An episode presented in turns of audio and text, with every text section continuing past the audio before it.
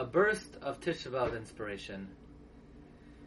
There are so many great opportunities to take advantage of on Tisha B'Av, and at the same time, there is a great danger that we are confronted with on Tisha B'Av. Because one could spend the whole day bombarded by one important, inspiring video after another, one movie after another, one kinnis program after another, and one could spend the entire day glued to their favorite speaker, inspirational speaker, Rav, Rosh Hashiva, and go 24 hours listening nonstop to incredible words of inspiration, truly inspiring words, and then walk away from Tisha B'Av exactly the same person as they were before. And that is because Hillel teaches us in Pirkei Avos, Im ein anili mili. If I am not for myself, who will be, for me? And Rabbeinu Yoino explains in Pirkei Avos, in Shar Sheni, Ois Chaf Vav, Im ein anili mili. Im ha'adam lo ya'oyer nafshay, if the person doesn't stir their own soul, ma yoyiluhu hamusarim, no inspiration will help. Even though the words that you hear may enter your heart, biyoim shamay, chastachem that's how quickly they will fly away. Says the Shari Tshuva, Leiv harishaim hashoimim musarai rega echadhu.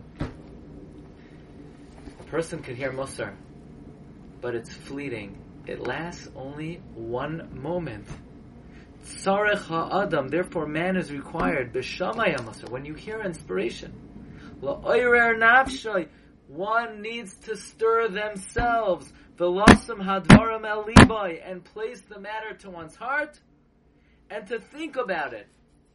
Because if a person spends the day glued to a screen, nothing will have been accomplished. What happened to good old Tisha B'Av? Will only have value if you shut off your computers and your phones and your telephones and spend a short amount of time in solitude trying to integrate the ideas that you find to be inspiring into yourself. But if a person does not take what they've heard and spend the time by themselves to assimilate what they've learned, then it's just it's like a car wash. It goes in one ear, out the other. Im ein anili mili. If I am not for myself, who will be for me? No one could inspire you. No one could change you. The movies are great, the videos are great, but it's not going to do anything. One must spend time in solitude, hisboinanus, a little bit of personal reflection and introspection. Otherwise, it's just entertainment. Don't get me wrong, I love TorahAnytime.com, I love all the venues but it won't have an impact unless we ourselves do something about it. We have to turn it all off. Turn off the phone, turn off the computer, turn off the screen, turn off the entertainment, turn off the rabbis, and one has to communicate with themselves.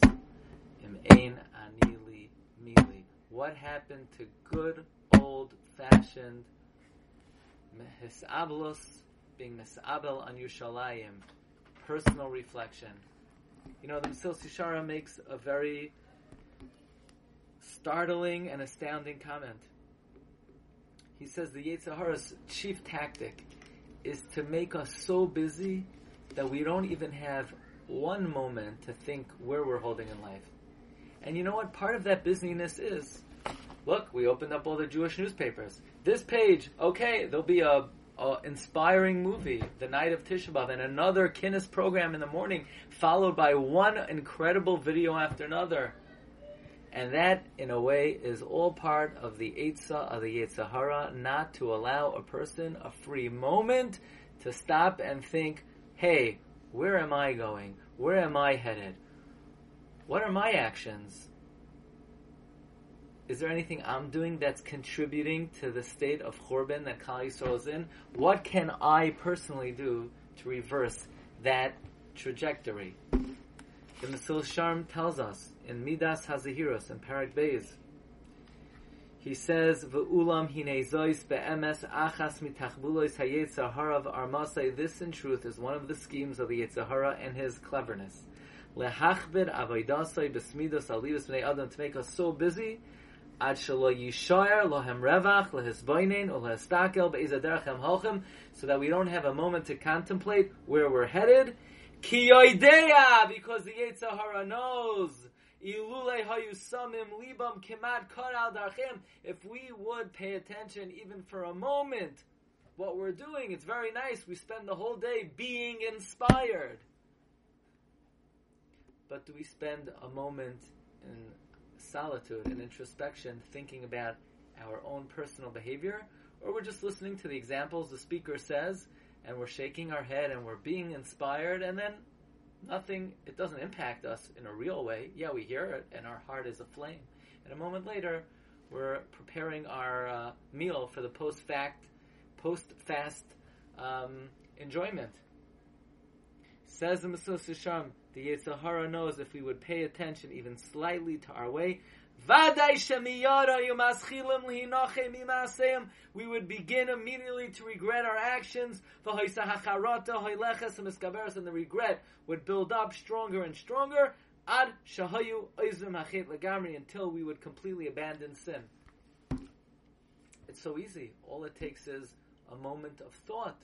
So how come we still do things that are improper? If all it takes if the facts are that a moment of reflection and introspection would completely change our lives, if we would sit down and write on a piece of paper the behavior that we need to change, if we would even spend five to ten minutes on a Tisha B'Av, B'cheshban HaNefesh, writing down five to ten things in our life that need correction, the Mesillas Yesharim says if we would do that, the regret for our misdeeds would build up until we would abandon sin completely. So it's so easy. So why are we all still doing those averos?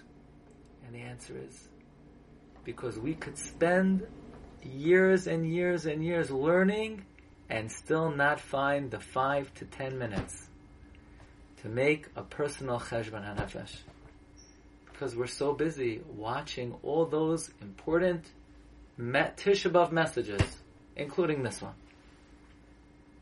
The most important thing we need to do on Tisha B'Av is a little hisboinanus, a little self-introspection. That is the single most powerful thing that we can do to change our life.